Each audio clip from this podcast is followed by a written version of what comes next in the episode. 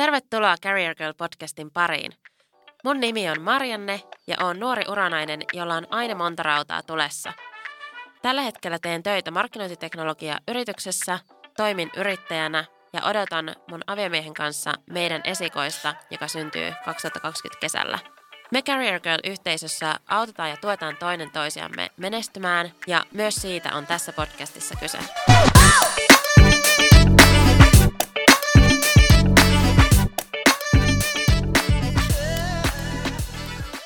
Moi moi ja tervetuloa taas podcastin pariin. Mulla on täällä tänään vieraana Taru Tammikallio. Moikka ja kiva olla täällä. Yes. Tota, sä oot media-alan yrittäjä ja teet töitä niin sisältöjen parissa kuin myöskin muun muassa musiikin parissa. Ja tota, sä oot varsinainen monitoiminainen, niin mä nyt sitten jätin tämän esittelyn silleen, että mä en ala tähän heti jotain tämmöistä romaania kertoa sun uratarinasta, vaan enemmänkin silleen sä osaisit itse kertoa vähän, että minkälaisia projekteja sulla on meneillään? Okei, joo. No tällä hetkellä mä siis viimeistelen mun esikoiskirjaani, joka on tällainen opas itsensä näköisen tai oman näköisen uran luomiselle ja uratavoitteiden saavuttamiselle. Ja se ilmestyy ensi syksynä ja teen tästä samasta aiheesta myös verkkovalmennusta, tällaista oman elämäsi superstara, toteuta ammatilliset unelmasi verkkovalmennusta niin ne on tämmöistä samaa aihetta. Ja sitten teen myös pienyrittäjille suunnattua podcastia, tällaista iisimpää yrittäjyyttä podcastia tällä hetkellä ja kirjoitan kolumneja. Ja sitten teen ihan toimittajana juttuja ja kaupallista sisällöntuotantoa. Ja sitten tosiaan teen sitä omaa musiikkia Taru nimellä. Joo, eli tosi monenlaista, mutta toisaalta kaikki niin aika saman niin kuin katon alla tai silleen, että media-alalla suurin, suurimmaksi osaksi niin kuin teet töitä. Kyllä, joo, että kaikki on tämmöisiä luovia mediasisältöjä, niin niiden parissa tykkään tehdä monipuolisesti erilaisia hommia. Pakko kysyä heti, että onko sulla joku lempari tai teekö sä noista jotakin niin kuin oikeasti semmoisella isommalla intohimolla vai onko noin kaikki semmoisia asioita, mitä sä tykkäät tehdä yhtä paljon? No tykkään tehdä kyllä tosi paljon kaikkea. Et hankala sanoa, että onko kaikki koko ajan samalla viivalla, mutta ehkä silleen, että joskus on kiva keskittyä johonkin tiettyyn ja sitten joskus taas johonkin toiseen, mutta tosi paljon tykkään tehdä podcasteja, koska kiva puhua ja niin kuin perehtyä erilaisiin aiheisiin ja sitten kirjoittaminen on se, mitä teen ehkä tällä hetkellä eniten. Ja sitten tietysti nyt tämä, että haluan auttaa muita luomaan sen haluamansa uran, koska tiedän, että millaista se on, kun ei saa tehdä työkseen niitä haluamiaan asioita, niin se kyllä alkaa sitten jurppimaan jossakin vaiheessa, jos niitä ei lähde tavoittelemaan. Niinpä. Ja niin kuin tämän jakson otsikostakin voitte jo nähdä, niin tämän jakson teemahan meillä on raha ja mun mielestä oli tosi mielenkiintoista saada just sut tähän vieraksi, koska mä tiesin, että no ensinnäkin sä oot kokenut podcast-puhuja, että siinä nyt ei ole varmastikaan niin kuin mitään sellaista. Tota, niin kuin, ei paineita. Et, niin, että tiesin, että se ei tule ole sulle ongelma, mutta myöskin sitten se, että tämä raha-aiheena, niin sä oot tehnyt semmoista urapodcastia, mitä mä kuuntelin aikaisemmin kuin Tabu ja suoraa puhetta työelämästä. Ja mun mielestä se oli niinku just kiva, että sä rikoit vähän sellaisia niinku tabuja ja juttelit aiheista, mistä ehkä muut ei sitten ole vielä niitä podcasteja uskaltanut Suomessa tehdä. Joo. Ja tämä raha on yksi niistä semmoista tabuaiheista. Sen takia just halusin sut tähän vieraaksi. Yes, kiva. Kiva päästä puhumaan rahasta ja itsekin on just tästä aiheesta tehnyt podcasteja, niin kiva päästä nyt itse sitten puhumaan tästä lisää. Niinpä. Sä oot perustanut sun yrityksen äitiyslomalla. Minkä ikäinen sun tytär on tällä hetkellä? Hän on neljävuotias ja oikeastaan silloin kun mä olin vielä äitiyslomalla, niin mä aloittelin kevyt yrittäjänä, että sitten 2017 lokakuussa perustin toiminimen ja sitten viime vuoden alussa osakeyhtiön. Mutta kyllä aloitin niin kuin tämän mun alanvaihtoprosessini äitiyslomalla. Haluatko sä kertoa vähän, että mitä sä teit ennen sitä ja miten sä päädyit niin tuohon ratkaisuun? Uh, no siis mähän olen opiskellut sosionomiksi ja varhaiskasvatuksen opettajaksi ja haaveilin kuitenkin pienestä pitäen siitä media-alasta ja luovasta työstä, mutta en sitten lukion jälkeen, tai oikeastaan ensinnäkään yläasteen jälkeen en uskaltanut lähteä opiskelemaan suoraan media-alaa, koska mä ajattelin, että se lukio on semmoinen hyvä ratkaisu, jos ei ole ihan varma. Ja tällä hetkellä toi ajatus vähän naurattaa mua, koska ei sitä ikinä voi olla ihan varma mm. ja aina voi muuttaa suuntaa. vaikka opiskelisikin jonkun tietyn ammatin. Ja sitten lukion jälkeen mulla oli edelleen se fiilis, että mä haluan sinne media-alalle ja hain sitten kouluun, mutta en päässyt sitten sisään ammattikorkeakouluun opiskelemaan mediaa ja viestintää, niin sitten mulle tuli semmoinen, että no en mä sitten ehkä pärjää täällä ja ei tämä ole minun juttuni. Ja sitten ajattelin, että no mä menen opiskelemaan sosiaalialaa, että sehän vaikuttaa kivalta ja mielenkiintoiselta. Ja opiskelin sitten ja valmistuin ja tein sosiaalitoimistossa töitä etuuskäsittelijänä, tai mun titteli taisi olla toimistosihteeri, mutta tein kyllä etuuskäsittelijänä hommia.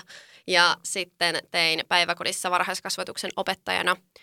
Ja jäin sitten ää, aika pian äitiyslomalle ja sitten siinä äitiysloman aikana – jotenkin tajusi, että se elämä menee aika kovaa vauhtia eteenpäin ja just jotenkin se alkoi ehkä, tai jotenkin se äidiksi tuleminen konkretisoi sen, että... Minkä ikäinen sä olit muuten silloin, kun sä äidiksi? Öö, silloin kun mun lapsi syntyi, mä olin 24. Eli just sama ikäinen kuin minä. Aa, Sitten, kun... kyllä.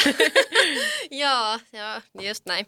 Niin siinä jotenkin tajusi, että no miten mä itse neuvoisin mun omalle lapselle, että sanoisiko mä sille, että no jää semmoiseen työhön, mistä sä et hirveästi nauti ja unohda ne sun omat haaveesi, niin sitten mä tajusin, että no kyllä mäkin haluan tavoitella niitä mun haluamia asioita. Että jotenkin se oli semmoinen tai se on niin iso muutos elämässä, niin se pistää sille miettimään asioita. Ja on itse asiassa aika monen äidin kanssa jutellut, niin aika moni vaihtaa sitä urasuuntaa just nimenomaan äitiyslomalla tai siis sen jälkeen. Ja siis mulla on ollut täällä vieraana nyt jo aikaisemminkin raskana oleva niin nainen viime viikolla ja me juteltiin tästä Jasminin kanssa itse asiassa. Mm. Ja Jasmin sanoi just samaa, että, että sillä oli nyt niin kuin alkanut kans, silleen, se on, vaikka se ei ole, no itse asiassa se oli jäänyt kyllä jo äitiysomalle, kun me tehtiin se podcast, mutta se oli just miettinyt siinä vaiheessa, että haluaa ehkä miettiä sitä uravaihdosta. Niin. Tämä on selkeästi ihan tämmöinen niin kuin on, yleinen juttu. Joo, se on jotenkin, kun siinä kun tulee isoja muutoksia elämässä, niin sitten niitä omia arvoja rupeaa miettimään ja sitä omaa arkea, että miten haluaa sitä –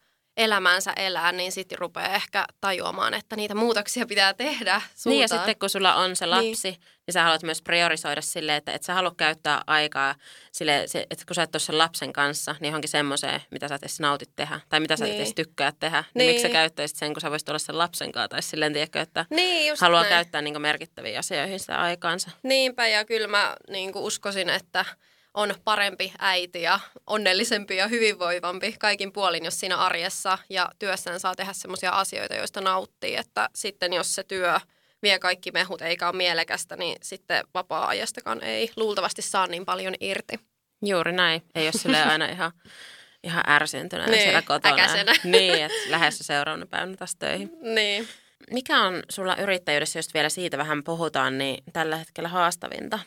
Mä voisin vastata varmaan viikosta riippuen eri tavalla, kun nämä haasteet tulee ja menee, mutta ehkä se semmoinen, se niinku, vähän ehkä se, että mihin suuntaan on menossa, just kun monet asiat kiinnostaa, niin vähän sen välillä tasapainottelu, että mitä tekee. Ja sitten tietysti se epävarmuuden sietokyky, ja olen todella tyytyväinen, että olen voinut osoittaa itselleni, että sitäkin voi kehittää, koska silloin aluksi mä ajattelin, että en mä – ryhdy yrittäjäksi, että mähän oikeastaan silloin aluksi rupesin vaan sen takia, koska mä en saanut palkkatöitä, koska mulla ei ollut tämän alan kokemusta eikä koulutusta eikä verkostoja, niin mä ajattelin sitten, että se yrittäjyys olisi mulle polku sitten palkkatyöhön. Ja sitten näin se olikin, mutta sitten mä tajusin, että tämä ei ole nyt ehkä se mun juttu. Ja koin, että palaan yrittäjäksi ihan mielelläni, että tällainen tällainenkin polku voi olla, että voi no tykätä no siitä yrittäjyydestä, vaikka se ei olisikaan se, mitä niin kuin lähtökohtaisesti haluaisi alun perin tehdä. Niinpä. Toi on ihan hyvä, hyvä niin kuin kuulla erilaisia reittejä, koska monet varmaan ajattelee, että, että se olisi semmoinen tavoite, että nyt musta tulee yrittäjä ja se niin. harvoin oikeasti menee silleen. Niin, tai että sun pitäisi olla tosi semmoinen henkeä ja vere, että tämä yrittäjyys on mun suurin unelma ja että mm. ei kannata ruveta yrittäjäksi, jos sä et oikeasti ole siihen valmis tai jotain, mutta kun siihenkin voi kasvaa, että eihän niinku, ethän sä tavallaan tiedä, mitä se on ennen kuin sä lähdet tekemään. No just näin. Mikä on sitten kivointa tällä hetkellä sun työssä? No oikeastaan se, että tavallaan on semmoinen fiilis, että koko maailma on avoin ja mitä tahansa jännittävää voi tulla vastaan ja kivoja projekteja ja oikeastaan se, että sä saat itse muovata siitä sun työstä, millaisen sä haluat. Että jos mulla on joku idea, niin mä voin lähteä toteuttaa sitä, eikä mun tarvii hyväksyttää sitä mun ideaa kenellekään. Eikä tarvi, jos tulee joku idea joltain tai pyyntö johonkin hommaan, niin voit myös kieltäytyä. Niin, sekin, sekin vielä. Palkkatöissä ei viitä. Mennään näihin raha-asioihin. Me vähän jaettiin tätä nyt silleen, että puhutaan ensin palkansaajan näkökulmasta siellä työelämässä, miten sä pystyt vaikuttaa sun palkkaa ja palkkakehitykseen. Ja sen jälkeen puhutaan sitten yrittäjän näkökulmasta, että miten sä hinnoittelet itseäsi, miten sä hinnoittelet sun osaamista tai tuotetta. Me ollaan molemmat oltu työelämässä ja yrittäjinä ja mä oon tällä hetkellä molempia. Niin onko sä ollut palkkaneuvottelussa? Olen, mutta ö, hitsiläinen. Mä oon ollut ehkä niinku kaksi kertaa ja se oli samassa paikassa.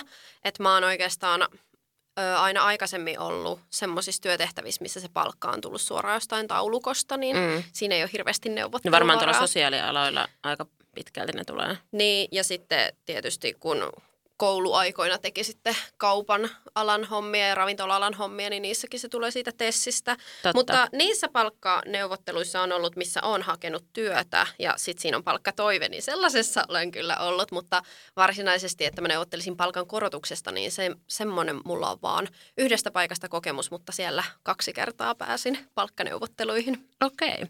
Mä en ole nimittäin itse ikinä ollut semmoisessa tilanteessa, että mä olisin ollut niinku semmoisessa – palkankorotuksen pyytämistilanteessa. Mutta mä oon ollut just kanssa niin kuin kun on hakenut niitä töitä, niin yleensä sitten tälläkin alalla, millä mä oon, niin kuin just markkinointimyyntiala, mä en oikeastaan tiedä millä alalla mä tyyli oon, mutta niin kuin, jos on tämmöisessä niin kuin toimistotöissä, missä yleensä se ei tuu mistään tessistä se niin. Niin kuin palkka ja sä saat asettaa se oman toiveen, niin silloin sä pystyt myöskin vähän neuvottelemaan siitä. Mun vinkki heti näin tähän alkuun voisikin olla se, että että niin kuin lähtee siihen, niihin palkkaneuvotteluihin jo siinä vaiheessa, kun hakee niitä töitä. Ja siinä tavallaan, kun sä asetat sen palkkatoiveen, niin asettaa sen semmoiseksi, mitä sä oikeasti haluat. Tai sille, koska esimerkiksi itse vasta valmistuneena ja vielä ennen kuin mä olin edes valmistunut tuolta niin ammattikorkeasta tradenomiksi, niin se oli jotenkin tosi vaikea laittaa sitä palkkaa sinne ylös. Ja mä laitoin oikeasti jopa pienemmän palkkatoiveen, mitä mä tiesin, että on semmoinen tavallaan vähän niin kuin minimipalkka. Paljon. Mutta tyyliin 2400. Joo. Ja yleensähän siis, mä luulen, että pääkaupunkiseudulla 2500 on aika perus semmoinen niin kuin, mm. semmoinen kokoaikaisen toimistotyötekijän palkka. Vähän riippuen tietenkin työstä. Vai mitä niin. mieltä sä oot? No, no toi, toimistotyötä on niin monenlaista, niin. että sä voit tehdä, sä voit tehdä päällikön tai vaikka... No, Se ei va- ollut mitään päällikön hommaa. Niin, joo, no siis noi on Siis silloin, kun mä olin päiväkodissa varhaiskasvatuksen opettaja, niin mun palkka taisi olla 2367 euroa. Että siellähän ne on sitten tosi niin kuin mun mielestä pienet siihen nähden. Että, Mitä sä teet? Niin, se on. Ja näin, mutta sitten just tietysti yrityspuolella ja tämmöisissä markkinointiviestintää, myyntihommissa. Toi oli, mä nyt just muistelin, niin. että mitä ne tehtävänimikkeet oli, niin oli just jotain koordinaattori tai tiedätkö joku tämmöinen. Kun toi niin on just se, että kun sä voit laittaa koordinaattorin tekemään niin ihan mitä tahansa. Mm. Ja sitten mun mielestä se, mikä on vähän ehkä haaste tai ongelma, on se, että monesti haetaan jotain assistenttia – markkinointiassistentti tai viestintäassistentti, mutta sitten siinä on listattu niinku kaikki tyyli, mitä joku markkinointipäällikkökin tekee. Että sitten silverukkeja se palkka saadaan alas, koska se titteli on markkinointiassistentti. Niinpä. Että toi on niinku tosi vaikea. Tosi vaikeeta, joo. Ja sitten koska jos mä mietin, että esimerkiksi silloin kun mulla oli se työnhaku mene, meneillään, niin mä esimerkiksi hain jotain paikkaa, jossa mun mielestä se nimikin oli just joku, siis mä en edes nyt oikeasti, joku HR-spesialisti tai joku tällainen. Mm. Ja sitten siis se oli, kun mä soitin sinne sitten ja kyselin lisätietoja siitä tehtävästä, niin ja ne oli niin kuin saanut mun hakemuksen, niin se mm. sanoi mulle suoraan, että joo, että mun mielestä sulla on liikaa niin kuin kokemusta. Mä olisin mitä itseä, että ei mulla tyyli yhtään kokemusta alalta. Niin mm. sitten siis se olikin oikeasti joku assistentin paikka, joka oli taas verhoiltu hienommalla nimikkeellä. Okay. Et sitten tämäkin oli kyllä jännä, että ehkä sitten siinä mulla oli ollut liian korkea se palkkatoive tai en tiedä mitä ne siellä haki, mutta silleen, että mun mielestä toi työnhaku, niin se pitäisi olla sieltä työnantajankin puolelta paljon avoimempaa. Ja mä en ymmärrä, minkä takia kaikilla ei voisi olla joku budjetti tai joku semmoinen siellä näkyvillä myöskin se palkka. Koska on se myös vähän epäreilua, jos sä aloittelijana meet hakemaan jotakin ja ne näkee sinussa potentiaalia ja näkee, että sä oot hyvä työntekijä ja sitten sä oot ihan alipalk- niin alihinnoitellut itse, sitten ne vaan, okei, okay, tuu vaan tuolla hinnalla. Niin, no kun toi on just se, että mitä mäkin olen miettinyt, että, että usein – tai no en nyt tiedä usein, mutta niinä kertoina, kun olen hakenut töitä ja päässyt näitä palkka-asioita pyörittelemään, niin aika usein kun kysyy, että mikä teidän palkkahaarukka, niin sitten sanotaan, että no me ollaan tosi avoimia niin kuin kaikelle, mutta sitten kun sä sanot sen sun niin kun toivomuksen, niin sitten ollaan, no tämä ei sovi tähän meidän budjettiin. Sille, no justhan sä sanoit, että sitä ei ole niin määritetty. Mm. Että musta tuntuu välillä, että edelleen se palkkaneuvottelu on vähän semmoista peliä, niin kuin, että että kumpikaan ei niin sano, että se on vähän sellaista, niin kuin, että no sano sä eka, niin me voin sitten tinkiä. Tai sille mm. välillä on tullut sellainen fiilis, että, että ei ole hirveästi semmoinen semmoista just, että sanottaisiin se haarukka ja sitten niin kuin siinä kummallakin olisi semmoinen tosi avoin ja rento fiilis puhua siitä, että se on munkin mielestä edelleen vähän semmoista niin kuin epämiellyttävää. Joo, ja sen takia mä just sanoinkin, että se kannattaa aloittaa jo siinä vaiheessa, kun hakee niitä töitä, koska sitten siinä on sekin, että tiedätkö, jos sä laitat sen het, niin kuin alas ja lähet, tai niin kuin saat sen työpaikan semmoisella aika alhaisella palkalla, niin se on tosi vaikea sen jälkeen lähteä nostamaan. Että et sä voi olla kuukauden päästä silleen, että hei, voidaanko nostaa palkkaa, kun sä kuulet siellä toimistolla vaikka, että kaikilla muilla on tuplat sun palkasta, niin. vaikka niillä on sama kokemus tai jotain. Niin. Että silleen niin kuin, sen takia se kannattaa jotenkin koittaa tehdä itse jotain tutkimustyötä, vaikka se voi olla oikeasti tosi vaikeaa. Että niin. niin kuin sä tietäisit edes suurin piirtein, mitä se palkka-arukka olisi siellä alalla. Niin ja sitten kun niitä korotuksia aika usein annetaan silleen prosentuaalisesti, niin sitten mm. jos sä saat sen rupusen palkan heti alussa, niin sit sä et voi oikein nousta sieltä kuin vaihtamalla työpaikkaa. Niinpä. Et se niinku... Se on vähän niin kuin ehkä jopa molempien kannalta, työnantaja ja työntekijän kannalta niin, huono. Niin, se on, koska sitten se työntekijä alkaa, toinen jalka ovesta ulkona, jos niinku se tajuu, että, että vaikka se viihtyisi siellä paikassa, että tästä niinku ei voi päästä niinku järkevälle palkalle, niin Niinpä. Se on hankala tilanne. Mutta mitä vinkkejä sulla olisi sitten tähän palkkaneuvotteluun? No mun mielestä just toi, mitä sä sanoit, että kannattaa selvittää se alan palkkataso. Ja mä tiedän, että tämä on silleen vähän hähmäinen neuvo, koska kuten me puhuttiin, niin se vaihtelee tosi paljon. Mutta mun mielestä kannattaa ehdottomasti puhua vaikka saman alan tekijöiden kanssa, että jos sulla on vaikka tuttuja tai kavereita, niin sit sä saat vähän kuvaa siitä, että mikä se haarukka on. Ja sitten jos haluat leikkiä tutkiva salapoliisia, niin voithan sä niin kuin, mikä se on, verotoimisto, mm. hirveä oikosulku, Joo. sieltä kysyä verotietoja ja arvioida sitä palkkaa, mutta tässä on sitten taas se huono, että sitten kun ihmisillä saattaa olla sivutuloja, niin sitten se Niin, tai jotain bonuksia siinä työssä, että sitten se vaihtelee. Et mun mm. esimerkiksi eka tämmöinen kokoaikainen työ. Lopulta sinne sitten oli se kuukausipalkka 2500, mutta meillä oli siihen päälle vielä joka kuukausi bonukset. Niin siis se vaihteli tosi paljon ensinnäkin se palkka, mutta sitten myös se, että, että tavallaan niin siitä ei oikeastaan pystynyt sitten päättelemään sitä, että mikä se on siellä se pohjalla se palkka, mikä oli sitten aluksi toiveena ollut. Niin, joo, toi on ihan totta. Ja sitten tietysti mun mielestä voisi ottaa liittoon ja kysyä, koska heillä on mun mielestä usein aika tarkkakin tieto, että mitä niin kuin tällä hetkellä – tällaisesta työstä ja tällaisella alalla tienaa, niin siitä voi sitten päätellä. Ja sitten mun mielestä se on tärkeää, että miettii selkeän summan, että ei just mene siihen palkkaneuvotteluun silleen, että mä haluaisin lisää palkkaa. Sitten se on silleen, että tässä 25 euroa ole hyvä. No ei ehkä kukaan nyt ei noin pientä, mutta siis just, että sulla on semmoinen selkeä summa ja sitten sä oot miettinyt oikeasti ne perustelut, että miksi, miksi sä ansaitset sen – palkan ja että sulla on oikeasti sit näyttöä siitä, että se on kannattavaa myös sille työnantajalle, koska sen pitää tietysti olla hyvä diili molemmille. Niinpä. Ja sitten mun mielestä kannattaa ehdottomasti listata just jotain onnistumisia ja hyviä palautteita, jos on vaikka asiakkailta tai kollegoiltakin, että sä oot oikeasti miettinyt sitä asiaa, eikä se tunnu sit sille työnantajalle siltä, että sä tuut vaan käsi ojossa silleen, että lisää palkkaa, kiitos. Ja sitten sano sit, kun mun pitää pitää tauko näissä mun Joo. ohjeissa. Ei, kerro vaan lisää. Joo, ja sitten mun mielestä se on tärkeää, että sä varaat sille neuvottelulle kunnon semmoisen ajan, että voitte rauhassa puhua siitä, koska sitten jos sä jossain niin kuin taukohuoneessa huikkaat silleen sivu, sivumennen, niin sitten se asia helposti jää roikkumaan. Et sitten kun kumpikin tietää, että okei, kolme viikon päästä meillä on palkkaneuvottelu, niin sitten voitte niinku rauhassa keskustella siitä asiasta. Ja sitten mun mielestä on hyvä harjoitella sitä tilannetta etukäteen, koska monesti noi on jännittäviä tilanteita, niin kannattaa mun mielestä harjoitella vähän sitä, että miten sä esität sen sun asiasi. Ja sitten ja vaikka kirjoittaa ihan niin, ylös. Niin, just näin. Ja sitten, koska se saattaa siinä hetkessä olla tosi niin kuin jännittävää. Hmm. Sitten sä unohdat, että ai niin, mitkä ne mun perustelut. Mä mietin, mulla oli hirveästi perusteluja niin. ja nyt sä et muistakaan niitä. Joo, ja sitten tämä on semmoinen neuvo, minkä annan, koska itse ainakin, jos mä oon hermostunut, niin mä saatan sanoa sen asian ja sitten mä alan heti kälättää siihen, että kun jotenkin on hermostunut niin pölisee vaan, niin sitten sillä tavalla se vesität sen koko homma sillä, että sä niin kuin höpötät ihan jotain. Et mun mielestä vaan niin kuin sanoo sen, että minun palkkatoiveni on tämä ja sitten vaan niin kuin on oikeasti hiljaa ja odottaa, mitä se toinen vastaa. Ja mun mielestä kannattaa ehdottomasti niin kuin mielikuva harjoitella sitä onnistunutta lopputulosta, jotta sulla on siihen neuvottelu lähtiessä semmoinen hyvä ja itsevarma fiilis. Ja sitten jos ei onnistu, niin sitten miettiä sitä jatkoa, että mitä mun pitäisi tehdä, jotta mä voisin saada tämän korotuksen.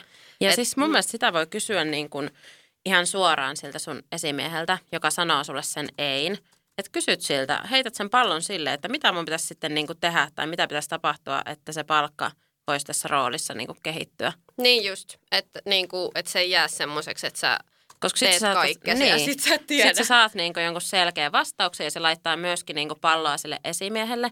Tämä vinkki itse asiassa on Career Girl-sivun artikkeleista, jonka oli kirjoittanut mun entinen esimies, Merituuli ja Kinnuna, niin, niin tota, sit siinä oli just silleen, että, että se heittää sen pallon sille sun esimiehelle se työnantajalle ja että siis sekin vähän saa miettiä, että, että, niinku, hmm, että no mitä se sitten olisi, että se ei voi olla semmoinen, että no ehkä vuoden päästä tai jotain tämmöistä, sitten se ei ehkä tulekaan vuoden päästä. Niin, koska sitten muuten sä jäät tosi epätietoiseksi, että mitä hittoa sun pitää niinku tehdä, että sä niinku saat sen korotuksen, minkä sä haluat. Ja sitten tähän loppuun mun mielestä tärkein vinkki on se, että sä niinku tuotat sitä lisäarvoa ja teet työsi aina hyvin ja kasvatat sitä luottamusta siellä työyhteisössä ja oikeasti luot sinne sitä hyvää ja teet sen sun työn aina hyvin, etkä vaan sitten viikko ennen palkankorotusta, mm. että se niinku... Sen kyllä huomaa. Niin, että tekee pitkäjänteisesti sitä työtä hyvin ja näin, niin sitten se on niin kuin hyvä tilanne molemmille puolille ja molemmat on tyytyväisiä eikä kummastakaan tunnu siltä, että nyt minua on huijattu ja riistetty.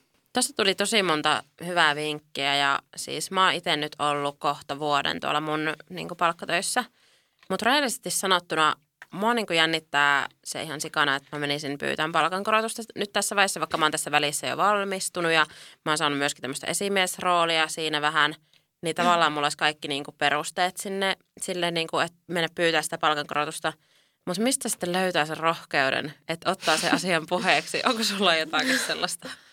Ai vitsi. No sepä se just. No mun mielestä ehkä kannattaa ajatella silleen, että no sulla on mun mielestä enemmän voitettavaa kuin hävittävää siinä.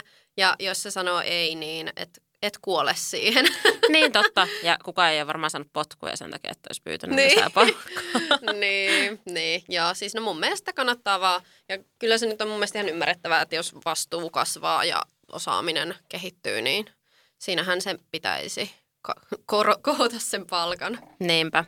Jos sulla on haaveena perustaa yritys, kasvattaa sun nykyisen yrityksen myyntiä tai tehdä esimerkiksi sun harrastuksesta tulonlähde, käy lataamassa työkirja Career Girl liiketoimintasuunnitelman tekemiseen careergirl.fi kautta suunnitelmasivulta. Tämä ilmainen työkirja on täynnä asiantuntijavinkkejä suunnitelman luomiseen askel askeleelta ja se auttaa sua luomaan bisneksen, josta sä oot aina haaveillut.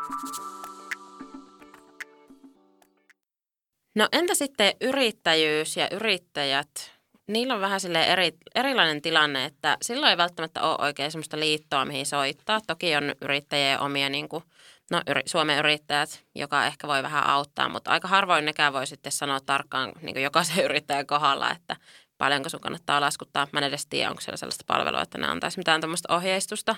Tiedätkö En mä itse asiassa tiedä, että toi on niin kuin aika semmoista niin kuin – taas just vähän semmoista niinku hakuammuntaa, että niin. yrittää löytää sitä oikeaa tapaa no. hinnoitella. Tämä on vähän niin kuin kaikessa, kaikki muukin yrittäjyydessä, että sun täytyy vaan itse ratkaista se. niin, niin, tietysti sä voit kysyä muilta.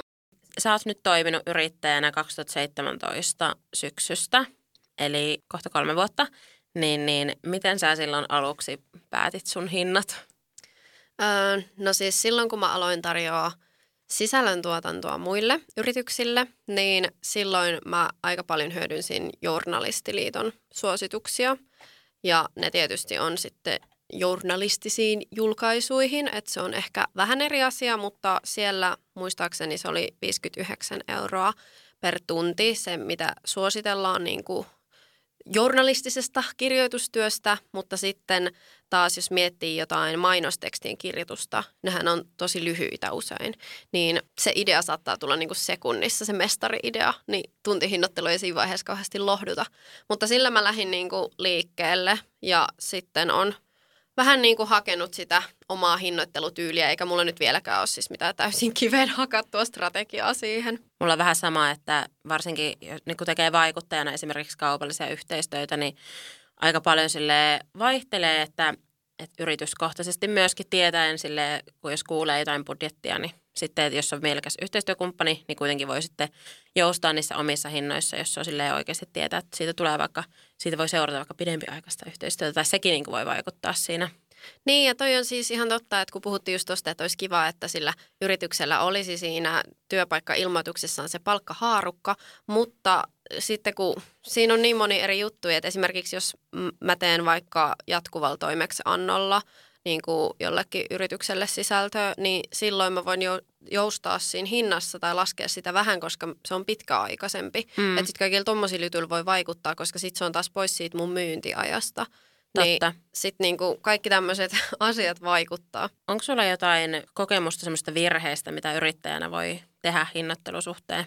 No se, että tekee niin halvalle, että sitten ihan ottaa päähän tehdä sitä työtä, että joskus on tullut tehtyä niin, että on silloin tuoreena yrittäjänä halunnut saada sitä niin kuin asiakaskuntaa. Ja tietysti kannattaakin, jos ei ole vielä niin kuin oikeasti mitään, niin kuin vaikka refejä tai asiakaskokemuksia tai tämmöistä, niin silloinhan kannattaa niitä ehdottomasti hankkia, mutta sitten jossakin vaiheessa pitää sitten nostaa ne hinnat siedettävälle tasolle tai sellaiselle tasolle, että sulla oikeasti on järkeä siinä, koska sitten jos sä teet sitä hommaa silleen, että valmiiksi ottaa päähän, niin sitten se ei ole kauhean hyvä diili.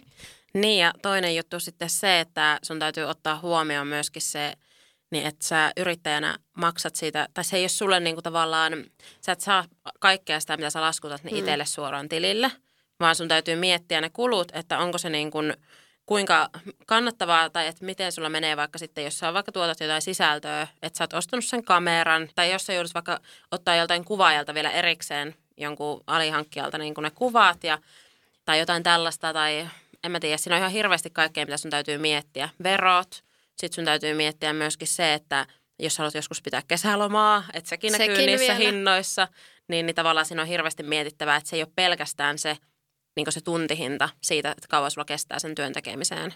Niinpä, joo just näin ja sitten tietysti sillä omalla brändillä, varsinkin jos tekee just näitä kaupallisia yhteistöitä, niin tietysti silläkin on vaikutusta. Ja sitten tietysti jos sä oot jotenkin erikoistunut siihen tiettyyn osa-alueeseen tai asiaan, mitä sä sille yritykselle tarjoat, niin sitten tietysti sä oot siinä osaavampi. Niin, niin, että sä voit siitä sitten velottaa enemmän kuin joku, joka ei ole siihen erikoistunut. Että nämä on just niin kuin semmoisia juttuja, että usein se pitää vaan niin kuin löytää tekemällä ja kokeilemalla. Niinpä.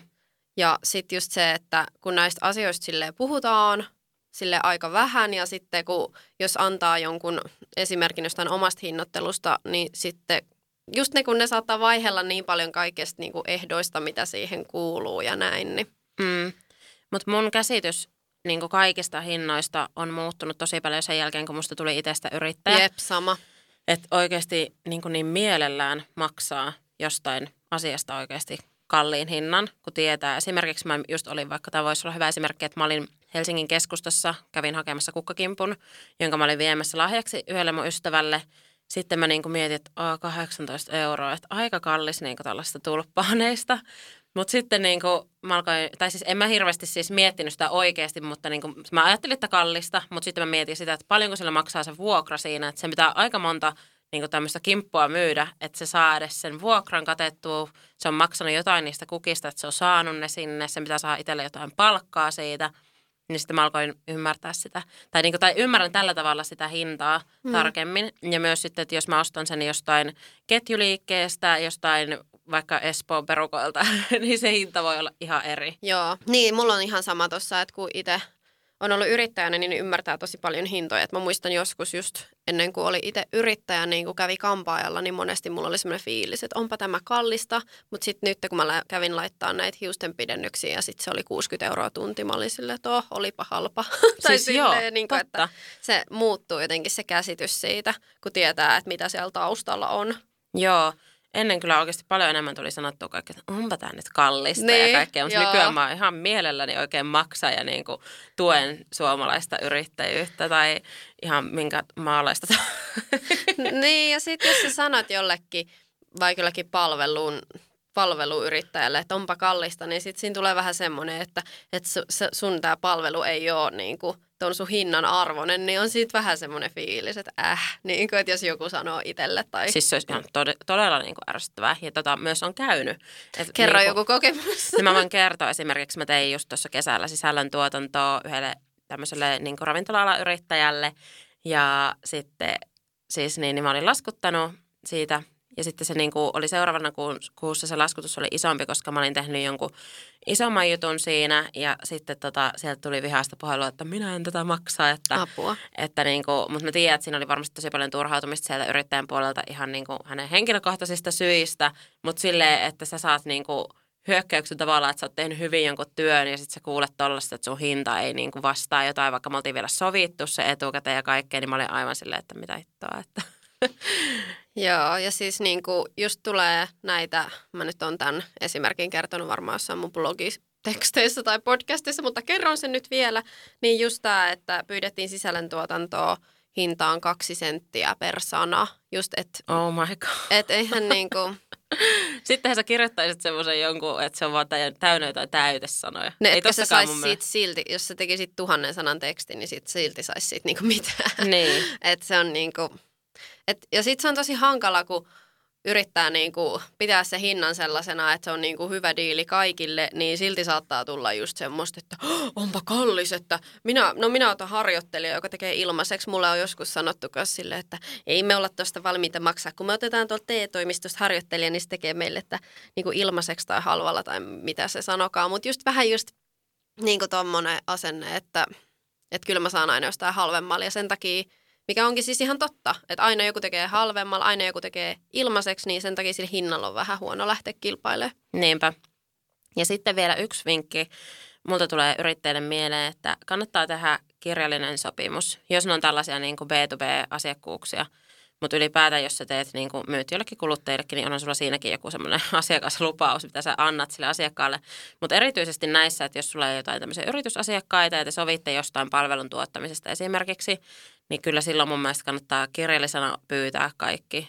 Et, ja te, tehdä itse se, niin kuin joku sopimus siitä. Että sitten se ei niin kuin ole epäselvää missään vaiheessa, että miten tämä nyt meni tämä hinnoittelu. Niinpä. No mun mielestä oikeastaan just niin kuin puhuttiin, että pitää ottaa huomioon se, se niin kuin, että kauan sulla menee aikaa ja just se, että sä oot oikeasti joskus kipeänä ja sulla on, sulla on hyvä olla myös sitä lomaa ja just se, että sulla tuskin on sitä laskutettavaa työtä kahdeksaa tuntia päivässä joka päivä, koska muuten sä joudut tekemään aika pitkiä työpäiviä, koska siihen yrittäjyyteen kuuluu kuitenkin aika paljon semmoisia semmoisiakin työtehtäviä, joista sä et voi lähettää laskua, niin, niin mun mielestä tietysti pitää niin kuin sen oman bisneksen kannalta katsoa, koska jokaisellahan ne kulut ja se elintaso on yksilöllinen. Mutta sitten mun mielestä kuitenkaan ei ole hyvä lähteä tekemään polkuhintaan, vaikka itse pärjäisi sillä määrällä, koska sitten se polkee sitä koko alan hintaa ja se ei ole hyvä juttu. Ja sitten sitä omaa hintatasoa on myöhemmin vaikea nostaa sitten järkevälle tasolle. Nyt koska tämä on rahajakso, niin sitten mä haluaisin vielä puhua rahasta. siis haluatko sä kertoa sille itse, että paljon sä tienaat? Ai, että paljon mä nostan palkkaa. No vaikka. Se on No yrittäjän aina vähän eri. Niin Kyllä. No siis mä nostan palkkaa aika maltillisesti, että keskimäärin mä nostan niin kuin nettona 2500, eli sitten kun... Mun mielestä se on aika paljon. Okei. Joo. No siis 2000-2500, mutta on joskus nostanut kolme tonniakin, mutta keskimäärin sanoisin, että 2500, että se on semmoinen, että siitä saa säästettyäkin, mutta ei tarvitse sitten niin, niin kuin niuhottaa niin paljon. Että se on semmoinen summa, millä mun mielestä pärjää kivasti. Ja sitten kun siihen tulee ne työnantajakulut, niin sitten siihen tulee joku reilu 700 euroa maksettavaa.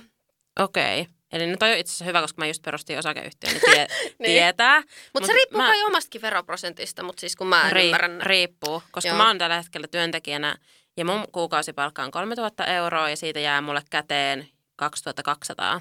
Tai se on itse asiassa, mä en edes niin kuin ollut ennen jotenkin tajunnut, vaikka mun pitäisi, koska mä oon vielä suuntautunut HRM-opinnoissa. Mutta siis tota, mun palkastahan tietenkin lasketaan, koska mulla tulee sitten niin kuin etuina siihen puhelin ja etuja tämmöiset niin kuin lounasedut. Niin sittenhän se niin kuin nostaa sitä kuukausipalkan tasoa, mistä se verotus lasketaan. Eli sen takia sitten käteen jäävä summa voi olla pienempi kuin jos että mulla olisi pelkästään se rahapalkka ja siitä pelkästään lähtisi se vero. Joo.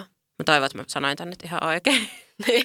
Mutta näin mä oon päätellyt, yes. koska jos se laskisi niin kuin – sille ihan jollain laskemella, niin mun mielestä mulla pitäisi jäädä enemmän käteen mut, siitä mut mun se, veroprosentilla. Mutta se on just näin, että kun mäkin olen leikkinyt näillä verohallinnon laskureilla, niin katsonut, että se veroprosentti, mutta sitten kun siihen otetaan ne jotkut eläkehommat ja tämmöiset. Siis niin ne, mä, ne ei ole siinä mukana. Niin ei niin, mm. että siitä tulee joku reilu 8 prosenttia lisää. Voi, siis mä en nyt ota vastuuta, jos mä puhun täällä ihan skeidaa, koska mä en hirveästi ole perehtynyt näin. Joo, itse asiassa pakko sanoa vielä, että mulla on tällä hetkellä aika alhainen veroprosentti, koska mä oon jäämässä äitiyslomalle. Niin sitten mä pystyin niin laittaa se aika alas. Ja mulla oli se ihan tarkoituksellisesti tein silleen, koska viime vuoden mä tein, niin mulla oli sama palkka, mutta sitten mä tein sinne vielä toiminimellä lisäksi, niin mulla oli ihan sairaan korkea veroprosentti, koska mä en maksanut mun toiminimestä taas sitten niin kuin niitä ennakkoveroja, vaan se lähti kaikki niin kuin mun kuukausipalkasta, jonka mä sain mun töistä. Niin sitten se oli taas silleen, että tuntui todella turhauttavalta silleen, että mä sain alle puolet siitä mun bruttopalkasta niin kuin sitten no nettona. Mutta sitten toisaalta sitten se kääntöpuoli, että se kaikki mun yrityksen tulot, että siitä mun ei tarvinnut maksaa muuta kuin alvit. Että sitten, no toi joo. Mä mielelläni maksan veroja, koska nyt sitten varsinkin tälle raskaanakin huomaa, että se on aika ihana sitten niin, niin, tota, niin kuin tota, saada näitä palveluita. Ja kaikkihan nämä on ilmaisia vielä raskaana oleville naisille, niin kuin noin ultrat ja muut. Niin. Niinpä. Joo, se on niin kuin kiva sitten, kun sinäkin perustit osakeyhtiön nyt, niin sit voi itse vähän niin kuin säätää sitä, että kun sieltä nostaa palkkaa, että haluatko nostaa sieltä niin kuin kaiken vai vähän vähemmän jättää sinne sitten rahaa. Niinpä. No luultavasti nyt tässä mun tilanteessa, kun mulla on tuo kuukausipalkka, niin, ei, niin mä voin nyt tässä alussa käyttää kaiken sen yrityksen investointeihin. Niin. Mutta jos mä mietin nyt vielä siis uudelleen, eli siis jos sä nostat 2500 palkkaa itselle sille, että se tulee sun tilille – niin. niin sä maksat siihen päälle siis 700. Vähän reilu. Mä just itse tänään katsoin, kun mä nostin palkan, niin joku reilu 700. Niin kuin Lähtee työnantajakuluja? Joo. Okei, okay. eli sitten se olisi niin kuin reilu 3000, mitä tavallaan sulla täytyy olla se laskutus, että saa sen sen verran. Tai no Joo, enemmänkin Enemmän, vielä. koska firmalla enemmän on kyllä vielä. kuluja. Apua, niinpä. Joo, ja sitten kaikki alvit ja muut, niin Joo. ei todellakaan mitään kolmen tonnin laskua voi lähettää. Että siitä ehkä jäisi joku tuhat euroa sulle itsellä käteen. Joo, siis mä niin kuin just tässä laskeskelin, että sit kun itsekin haluaa panostaa ja investoida siihen omaan liiketoimintaan, niin sen laskutuksen pitää kyllä olla reilusti isompi, että se niin kuin homma toimii. Ja sitten kiva tietysti varautua sellaisiin yllätyksiin, että on sitä puskuria oikeasti siellä. Niinpä. Onko sulla sitten jonkinlaisia niin rahatavoitteita tulevaisuuteen? Mä itse olen tässä podcastin aikana puhunut paljon just menestymisestä ja sen menestymisen tavoittelusta, koska mä itse olen ollut siitä aina kiinnostunut ja myöskin se just se taloudellinen menestyminen, että olisi joskus enemmän varallisuutta ja muuta. Ja mä tiedän, että säkin oot puhunut paljon sijoittamisesta ja asuntosijoittamisesta, eli sullakin luultavasti on jotain tavoitteita. Kyllä, joo siis no, mulla oikeastaan se, että mulle tärkeintä olisi, että se mun – tulo olisi niin kuin sellainen, että mä pärjään sillä hyvin ja mä saan sillä tai saan niin kuin siitä just sijoitettua ja säästöä, mutta sitäkin tärkeämpää, että mitä, niin kuin, kuinka iso se summa on, niin mulla olisi, että mä saisin sen suht niin kuin passiivisesti tai vähän vaivalla, koska mä arvostan sitä aikaa ja vapautta ja turvaa, mitä mä sillä rahalla saan. Että mulla ei ole mitään sellaista, että mä haluan miljoonia euroja, jotta mä voin asua palatsissa ja ostaa hienoja vaatteita. Että mulla on enemmänkin ehkä se, että sit jos mulla on joku elämäntilanne, missä mä vaikka en jaksaisi tai pystyisi tekemään töitä tai olisi vaikka joku henkilökohtainen kriisi, niin mun ei tarvitse silleen niin kuin stressaa siitä, että jos mä otan rennommin ja vaikka keskityn itteeni tai johonkin läheiseen, jos sitä tapahtuu, niin että sit pitää stressaa siitä, että lähtee kämppä alta. Että mulla niin kuin se semmoinen turva ja vapaus on, että mulla ei nyt ole ehkä tällä hetkellä mitään semmoista kristallinkirkasta summaa, mihin tähtää, mutta kyllä mä niin kuin haluaisin ostaa lisää sijoitusasuntoja, että mä viime vuonna ostin kaksi ja sitten sijoitan yritykseni nimiin joka kuukausi ja sitten omiin nimiini. Joo. Toi on tosi hienoa. Ja jos just silleen miettii, että säkin oot tosi nuori, että kuinka paljon se varallisuus tässä kertyy sitten vuosien varrella. niin. että tota, silleen kun itsekin miettii, niin toi on vähän sama, mitä itsekin haaveilee sillä yrittäjyydellä. Että koska monet näkee yrittäjyyden sellaisena, että sä joudut tekemään kahta kauheimmin vaan töitä. Ja niin kuin oikeasti aika monille se on varmasti sitä ollutkin vuosien varrella – mutta musta tuntuu, että nykyään digitalisaatio on mahdollistanut sen, että sä voit just niin saada niitä passiivisia tulo, tulonlähteitä. Eli jos joku ei tiedä, mitä se tarkoittaa, niin sellaisia tulonlähteitä, että tavallaan sulla, sulla tulee niin kuukausittain vaikka jotain tuloja ilman, että sä joudut oikeastaan tekemään enää. Että se vähän niin kuin automatisoinut sen tulon niin tulemisen.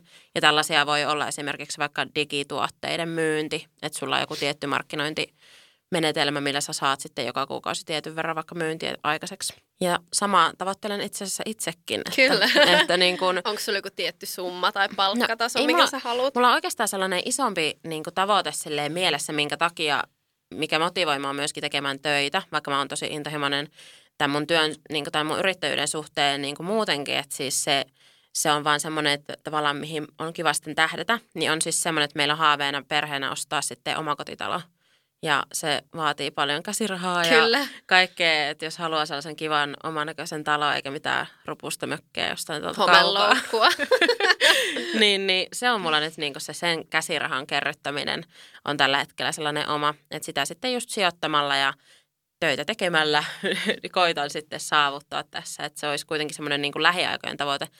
Että ei mullakaan oikeastaan, mulla nyt sitten varsinkin kun on tämä lapsi tulossa, niin on kans haaveena, että pystyisi olla niin kuin, vähän niin kuin kotiäiti – mutta sitten siinä samalla tekee yrittäjällä mm, töitä. Kuulostaa hyvältä. Siis joo, että se olisi niinku ihanaa. Pää pysyy virkeänä, Niinpä. kun niinku tekee.